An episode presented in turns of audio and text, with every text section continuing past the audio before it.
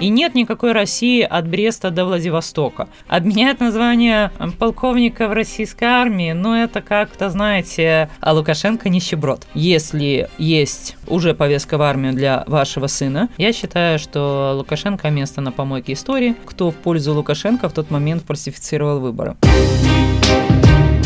Всем привет! Меня зовут Ольга Карач, я из Беларуси, я руководитель правозащитной организации «Наш дом», и вы слушаете подкаст «Ольга Карач Live». Мы будем анализировать ситуацию сегодня в Беларуси, ну и, конечно, обсуждать сценарии развития событий в Беларуси и как мы все вместе на это можем повлиять. То есть будем обсуждать в том числе планы действий. Живи Беларусь, и я буду очень рада быть с вами вместе.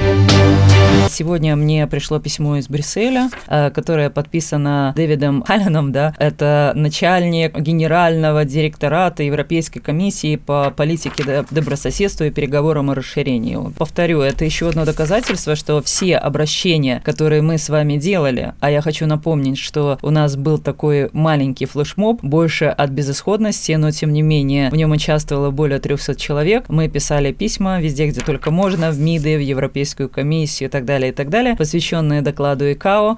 И это дало результаты, потому что доклад ИКАО на сегодняшний день не приняли к рассмотрению, хотя уже казалось в конце января, что все решено. И э, Соловьев вместе с Гигином, это два пропагандиста, российские и белорусские, уже даже до публикации этого доклада праздновали победу, да, но праздновали они победу рановато. Как говорится, не говори гоп, пока не перепрыгнул, потому что э, все наши общие усилия они дали результат, и этот доклад развернули. А, сейчас он будет рассматриваться по новой осенью 2022 года. И вот как раз Еврокомиссия, она еще в очередной раз пред, ну, подтвердила, да, подтвердила, что даже если кажется, что дело очень безнадежное, да, и вроде как уже какие-то дядьки между собой все решили, да, договорились за спиной и так далее, и так далее, тем не менее белорусский народ, если так толокой поднажмет, поднавалится, то все получится, да. И о чем пишет Европейская комиссия? Ну, в принципе, они сначала констатируют факт, про который я говорила, это то, что ИКАО не подчиняется Европейской комиссии, но это очень понятно. А, и мы говорили с самого начала, что а, проблема с ИКАО в том, что, в принципе, он не подчиняется никому. Это не, не МИДы, не парламенты, не Европейская комиссия, это вообще там отдельная структура, да. Но, с другой стороны, очень понятно, что Европейская комиссия здесь, а, очевидно, наш союзник, потому что они как раз принимали ряд очень важных решений а, на основании угона самолета и, собственно, признания этого факта террористическим, неофициально, но тем не менее. И вот Еврокомиссия как раз тоже перечислила то, что они принимали. Это они реагировали на арест Романа Протасевича, они реагировали на Э, похищение самолета, это я так перевожу, да, что тут написано, написано по-английски, и э, в том числе э, они принимали четвертый пакет санкций из-за ситуации из-за угона Ренейра Александра Лукашенко и белорусским режимом. Ну и они там даже дали ссылочку, э, что они там по этому поводу делали довольно много, да, и э, в том числе они подтвердили, что они и дальше будут стоять э, и всячески поддерживать белорусский народ в нашей борьбе борьбе за наши фундаментальные права, ну и, конечно же, э, за демократические ценности. Поэтому, ну, письмо неплохое. Я больше ожидала, что будет отписка в стиле того, что, извините, там, ICAO нам не подчиняется, но, тем не менее, было важно показать позицию белорусского народа, и было важно показать, что, ребята, нифига, мы не соглашаемся с тем, что никто не виноват в угоне самолета, да, и тут пропагандисты немножко промахнулись, да, потому что они уже читали тот доклад, который должен был быть представлен и вроде как принят, да, и поэтому Роман Протасевич объявил, что он будет подавать на Ренейр в суд и так далее, и так далее. Да, возможно, у него там были какие-то зацепки подать на Ренейр в суд, если бы тот доклад, который Россия и Беларусь протягивала через ИКАО, да, конечно же, они бы там приняли или хотя бы приняли к сведению, но сейчас им не на что опираться. Этот суд будет, ну, такой очень смешной и разваливающийся просто на глазах, поэтому я считаю, что никогда нельзя сдаваться. Вернемся опять к Соловьеву. Я заговорила про него не зря, потому что сегодня уже окончательно опубликовано интервью э, Соловьева и Лукашенко, э, где Лукашенко довольно долго рассказывает там про всю эту ситуацию. Э, я бы его не упоминала и даже бы не трогала это самое интервью, но вы понимаете, здесь есть очень важные вещи. Как минимум, мы должны знать, что говорит пропаганда, мы должны понимать, куда Лукашенко толкает Беларусь, и, собственно, как он это все объясняет себе, да. Первое, что очень удивляет и не удивляет одновременно, это то, что Лукашенко а, заявил о том, что он просил а, Владимира Путина дать ему звание полковника российской армии, потому что у него статус подполковника. Только было непонятно, российская армия или какой-то там другой, да. То, что говорил Лукашенко а, в этом интервью Соловьеву, по белорусскому уголовному кодексу у нас есть статья 356, это измена государству. Э, вот Лукашенко Лукашенко уже попал на 20 лет тюрьмы. Вот даже одним этим интервью, тем, что он наговорил. Потому что говорить про то, что он просит дать звание чужой армии, это, ну, у меня просто нет слов. Это говорит про то, что Лукашенко вот вообще изначально считает Беларусь какой-то российской губернией. Потому что это просто, ну, это, это просто какой-то позор. Если мы возьмем версию Ебатик, что Лукашенко там руководитель страны, не президент, но руководитель страны, возьмем ее, да, э, и представим себе, что руководитель страны, у которого изначально звание э, генералиссимуса, верховного главнокомандующего, в результате любых военных действий, ну, понимаете, выше выше этого звания нет. И обменять его звание, ну, не знаю, самый высший там э, военный чин, да, обменять на звание полковника в российской армии, ну, это как-то, знаете, такие вещи, они просто невозможны. Они невозможны с точки зрения того, что это просто позор, и это уголовная статья, не может там никто вообще, занимающий там, руководящий какие-то посты в Беларуси, повторю, э, быть там э, в чужой армии кем-то. Это, это вообще. Второй момент, про который э, говорил Лукашенко э, в интервью Соловьеву, который меня тоже очень так зацепил. Э, Лукашенко сказал, что Москва – это его столица, и Россия от Бреста до Владивостока. И вы же понимаете, это тоже как раз ложится вот э, в ту концепцию, про которую я говорила, что Лукашенко уже э, не просто там смирился с тем, что он продал Беларусь за право посидеть на этом золотом унитазе чуть-чуть подольше, да, но уже, в принципе, он даже не скрывает и сам факт своего предательства Беларуси, и сам факт вот этой продажи, да, и еще пытается это как-то, ну, не знаю, для себя там оправдать. И тоже очень интересно было то, что э, Лукашенко э, сказал Соловьеву, что Украина четко сказала, что Украина это не Россия, и они там двое махали руками и говорили, это неправда, это неправда, да. Вот нам нужно делать то же самое. А Беларусь не Россия. То, что там думает один какой-то усатый пенсионер э, и рассказывает там каким-то российским пропагандистам, это, в принципе, нас волнует только с точки зрения того, что сегодня в Беларуси находится российская армия, сегодня в Беларуси э, идет оккупация, идет аннексия, идет торг Беларуси, да, но, э, в принципе, это не то, с чем мы должны соглашаться. Мало того, как белорусский народ, мы обязаны с этим не соглашаться. И нет никакой России от Бреста до Владивостока, разумеется, потому что Беларусь – это независимая страна. Москва не есть наша столица, равно как не есть наша столица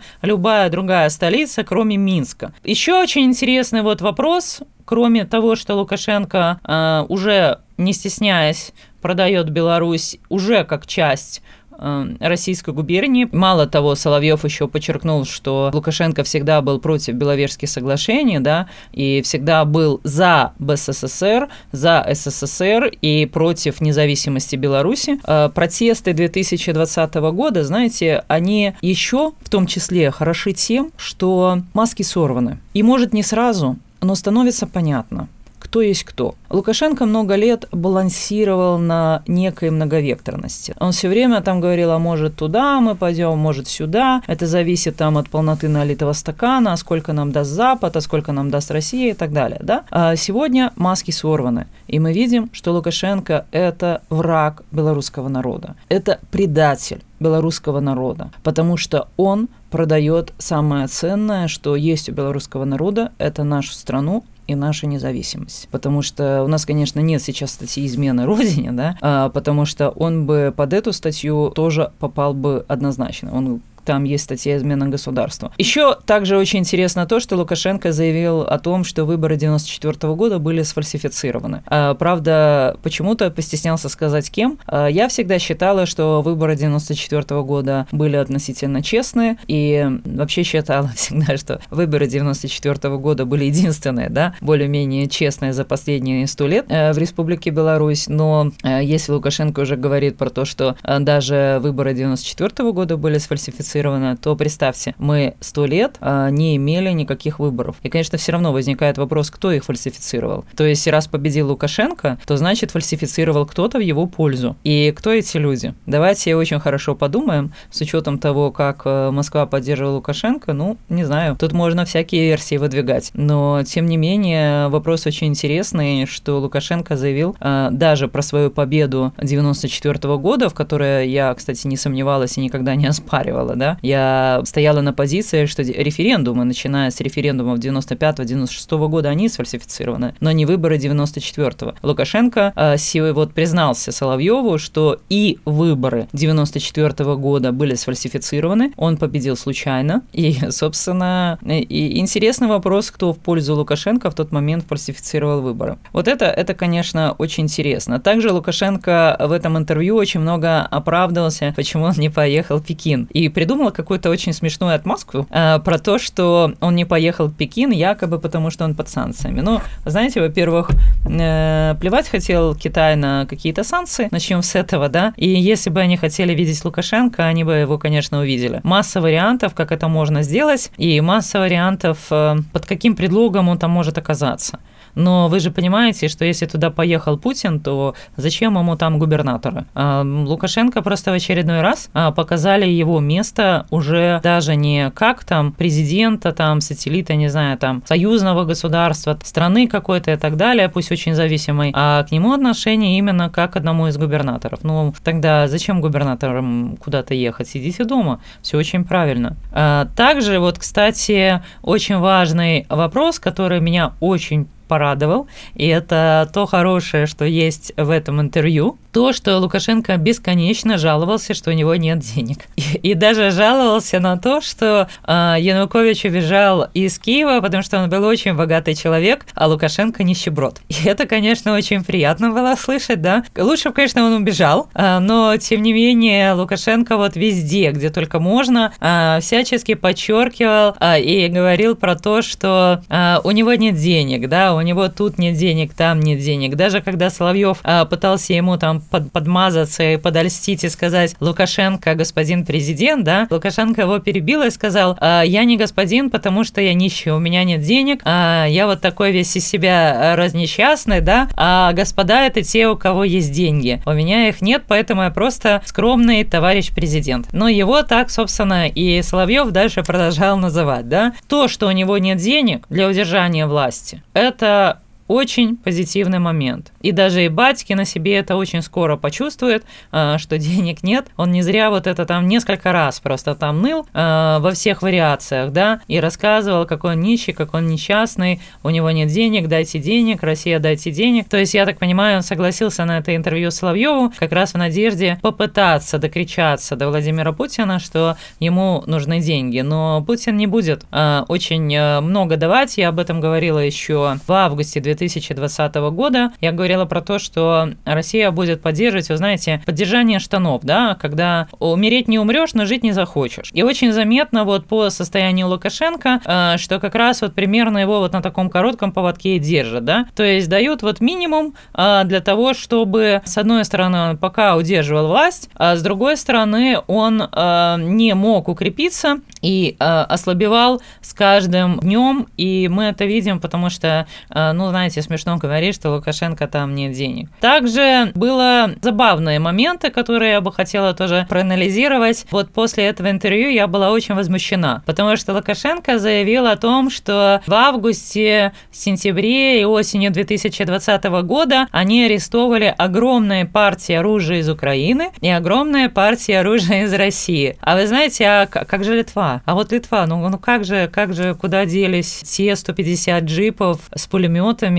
А, я просто даже эту цитату себе сегодня специально выписала для того, чтобы вам зачитать. 25 апреля прошлого года Лукашенко бесновался, и на ОНТ показывали целый специальный фильм «Убить президента», и в том числе Лукашенко заявил про то, что э, готовилось где-то порядка 150 внедорожников с крупнокалиберными пулеметами. А, и это те, кстати, э, внедорожники, которые гонялись за Каддафи. Он так и сказал, да, ну, не, не смейтесь. А, мы их могли видеть по телевидению, когда они гонялись по пустыне за Каддафи. То есть вот эти вот ребята, да, они э, вместе со своими внедорожниками оказались в Литве. Они должны были из Литвы выдвигаться на Минск. А, помните эти? Предполагалось под прикрытием вторжения, что они дойдут до города Минска от Литвы. Здесь не такое большое расстояние, можно за три часа достичь. И из крупнокалиберных пулеметов взять резиденцию и расстрелять президента. Ну, что я хочу сказать? Ребят, спящая террористическая ячейка в Литве, мы не дорабатываем. Видите, Лукашенко даже забыл про эти самые наши 150 внедорожников с крупнокалиберными пулеметами. Это ненормально, надо как-то вот э, оживляться, что ли. И Лукашенко, кстати, также, э, напомню, в апреле прошлого года зудел про то, что его должны были убить 9 мая 2021 года и должны были напасть на его кортеж и загородную резиденцию. И вот на его уничтожение выделялось 10 миллионов долларов. Ну вот он, по крайней мере, э,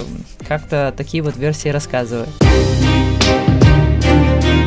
Беларусь.фм – сайт, на котором живут подкасты. Наберите адрес сайта беларусь.фм английскими символами, подпишитесь на уведомления, и вы первыми узнаете о выходе новых выпусков.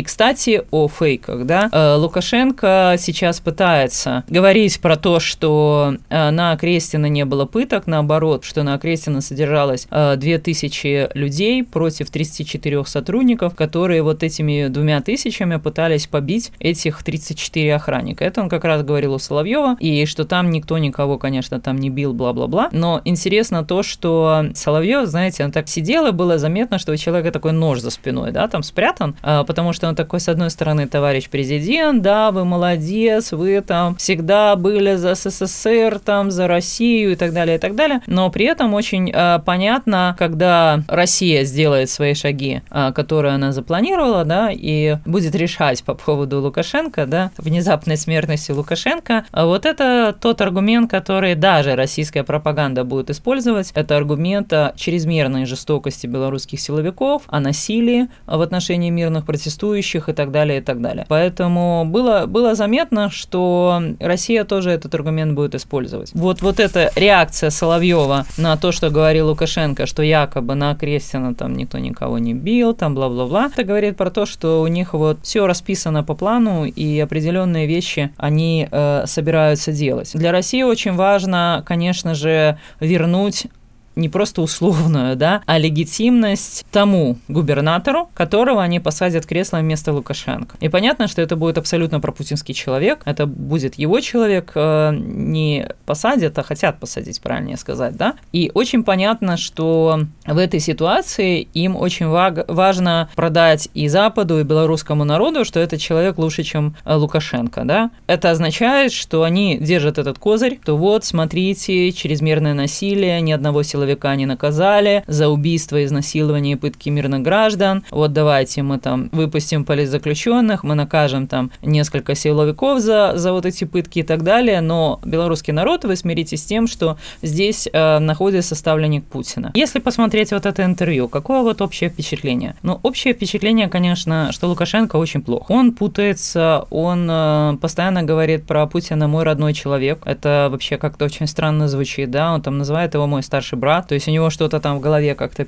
переклинило, и очень заметно, что он очень сильно сдает. Хотя он там временами просыпается, начинает как-то оживляться, но выглядит он крайне плохо, даже с учетом того, что это там грим, и очевидно очень много грима на Лукашенко, да, и стоит там, стоят осветительные приборы и так, и так далее, и так далее, но сам Лукашенко выглядит очень плохо, и мало того, э, выглядит как человек без энергии. И все время при, повторю, при малейшей возможности говорит про то, что денег нет, денег нет, ай-яй-яй, что же нам делать, денег нет, да. Также э, Лукашенко заявил о том, что якобы э, белорусскую оппозицию финансировали российские предприниматели, которые вхожи в кабинет к Владимиру Путину, и пообещал предоставить эти доказательства. В связи с этим я хотела бы напомнить, что Лукашенко также обвинял Сергея Тихановского в том, что Сергей Тихановский планировал арестовать и посадить в тюрьму младшего сына Лукашенко Колю, и Лукашенко обещал предоставить эти доказательства еще, по-моему, в январе или феврале прошлого года, то есть ровно год назад. До сих пор доказательства предоставлены не были, поэтому ждем доказательств. И я думаю, что их не будет, равно как и не было доказательств про 150 джипов э, с пулеметами и многие другие вещи, про которые он наговорил. Хотела бы э, сказать про не новую, но тем не менее практику, это про взятие в заложники родственников. Это важно помнить даже на будущее. Особенно система Лукашенко в том, что он вначале э, опробует какие-то репрессивные практики на каких-то очень маленьких группах, на которые общество обычно не обращает внимания, потому что считает их неважными, маргинальными, несерьезными и так далее. И потом эти репрессивные практики уже распространяются, собственно, везде, и доходят до топа, да, ну там до политиков и так далее. Эта практика не новая. И я хочу напомнить, что буквально пару месяцев назад взяли в заложники э, мать анархиста и записали видео, как они ее берут, покаяльное это видео, где она там просит прощения и так далее, хотя это всего лишь мать, и она, естественно, там не участвовала ни в чем и так далее. Э, взяли в заложники и дочку одного из психологов, и многих других, да, и э, на сегодняшний день взяли в заложники двоюродного брата Павла Латушка, Анатолия Латушка, а также возбудили уголовное дело на дочку Латушка Яну. Вы знаете, для нас это должен быть на будущее очень хороший урок, что мы не должны должны разрешать забирать права человека или э, репрессировать даже какие-то маленькие группы. Вот в свое время я, например, очень сильно реагировала на арест э, трех журналистов Регнума, э, которые были также арестованы по абсолютно абсурдным показаниям, да, собственно. И для меня это было очень важно, чтобы мы каким-то образом их отбили. Почему? Потому что тогда через них Лукашенко э, как раз пытался вести новую репрессию в отношении независимых журналистов. А именно, что если человек написал на какой-то сайт э, какую-то статью, то автоматически это незаконная предпринимательская деятельность, потому что логика вот этих странных следователей была в том, что если человек пишет статью, он за это может получить гонорар, не факт, что получает, но может получить гонорар, а поскольку он это получает там без какой-то ИП и так далее, и так далее, то это явно незаконная э, предпринимательская деятельность. Зачем это было нужно, да? Э, есть статьи, которые очевидно политические, это там оскорбление президента, там, например, да, коммен, э, там, за комментарии в социальных сетях и так далее, и так далее. А есть, конечно, статьи, которые не политические. И белорусский режим, чтобы уменьшить количество заключенных, э, которые, естественно, сидят по политическим причинам, но чтобы уменьшить их количество официально, как политических заключенных, он всегда старается давать не политические статьи. Это там 328, это экономические преступления, это там э, насилие какое-нибудь над сотрудниками милиции и так далее, и так далее, да. И э, поэтому он старался всегда как-то обыграть, да, вот какие-то статьи, что можно там, например, независимым э, журналистам предъявить. Тогда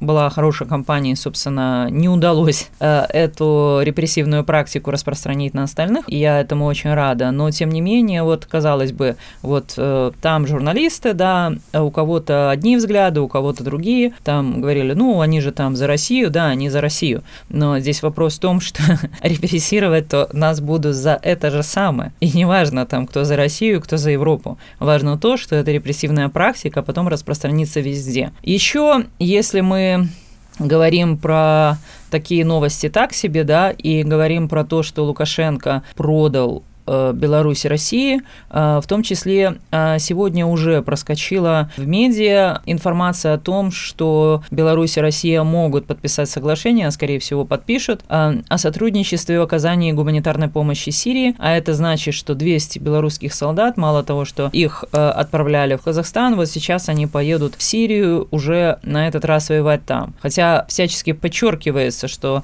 якобы это не для боевых действий, а исключительно в гуманитарных целях. Ну, мы с вами все знаем эти гуманитарные цели, и мы их все прекрасно видели, поэтому могу сказать, что, конечно, то, что белорусские солдаты, э, пока Лукашенко насильно удерживает власть, полетят э, в Сирию, ну да, ситуация такая, что Лукашенко будет все это развивать максимально, пока белорусский народ не начнет определенные ответные действия. Конечно же, определенные ответные действия делать сейчас намного сложнее, чем раньше, да, ну, мы про это много раз говорили. Вот тут спрашивают, куда спрятать сына, чтобы в армию не пошел. На самом деле, если есть повестки в армию, уже повестка в армию для вашего сына, и вы видите, что есть угроза, что его заберут, э, вы собираете все эти документы, и он должен покинуть территорию Республики Беларусь и попросить убежище в одной из стран Европейского Союза. Ну, тут уже можно обсуждать, куда он должен добежать. Это уже является основанием для получения политического убежища, если э, молодой человек не хочет участвовать в военной агрессии э, со стороны России и не хочет поддерживать, собственно, действия Лукашенко и не хочет служить в белорусской армии, которая поддерживает Лукашенко. Это на самом деле деле при сборе определенных документов серьезное основание для э, подачи на политическое убежище и получения политического убежища. Я предлагаю все-таки очень серьезно отнестись к этому вопросу, подготовить его, рассмотреть, но если есть угроза, что сына заберут в армию, он, с моей точки зрения, он должен бежать. Не повторять судьбу тех парней, которых отправляли в Афганистан, и не ждать, что э, все обойдется, потому что, знаете, практика показывает, что обходится вот совершенно не все, и в этой ситуации молодые люди, которые не хотят идти в армию, подчеркиваю, и если у них есть документы, что их там вызывали в армию, военкомат, вот эти все повестки и так далее, и так далее, они могут просить политическое убежище э, в одной из стран Евросоюза, там, куда они добегут. По поводу вот обеления Лукашенко, э, в том числе, но тут скорее это попытка выжать из Лукашенко признание некоторых таких вот очень важных точек, да, что э, Лукашенко ведет Беларусь в Россию, э, что Лукашенко полностью слился, и в том числе это такая была попытка начать вкладывать в головы белорусов идею в том, что мы всегда этого хотели. Вот с самых первых минут в 91 там году, а потом уже в 94-м, белорусы все изначально хотели вернуться в СССР, и вот Лукашенко выбрали как выразителя интересов и чаяний белорусского народа. И поэтому они много вспоминают Ельцина и говорят, что там вот эта команда молодых реформаторов и так далее, и так далее, которые плохо относились к Лукашенко, который был изначально против независимости Беларуси. Вот они там э, плохо относились к идее восстановления СССР, бла-бла-бла-бла-бла-бла. То есть они пытаются подвести определенный такой э, исторический, что ли, предпосылки, да, что вот это был такой путь Лукашенко с самого первого его дня э, вернуть Беларусь Беларусь э, в состав России, но вот всякие негодяи э, вот ему всячески мешали, да, а еще сейчас оказалось, что и мешал белорусский народ. Э, в разных всяких ипостасях, и спортсмены, и творческая интеллигенция, и много кто еще, которым там задурили головы, вот они бедные попали под тлетворное влияние Запада, и сейчас их надо убеждать, что все-таки Лукашенко всегда за это боролся, я, кстати, тут согласна, он действительно всегда боролся за возврат СССР СССР, да, но с чем я точно не согласна, это то, что белорусский народ хочет туда же. Я считаю, что Лукашенко место на помойке истории, СССР тоже, и поэтому мы возвращаться туда не будем. Вы слушали подкаст Ольга Карач Live. Если вам понравился выпуск, подпишитесь на belarus.fm это бесплатно и крайне экономно для вашего трафика. Чтобы задать вопрос Ольге Карач, подпишитесь на канал Наш Дом ТВ или Ольга Карач на YouTube. Будем вместе, остаемся на связи, работаем.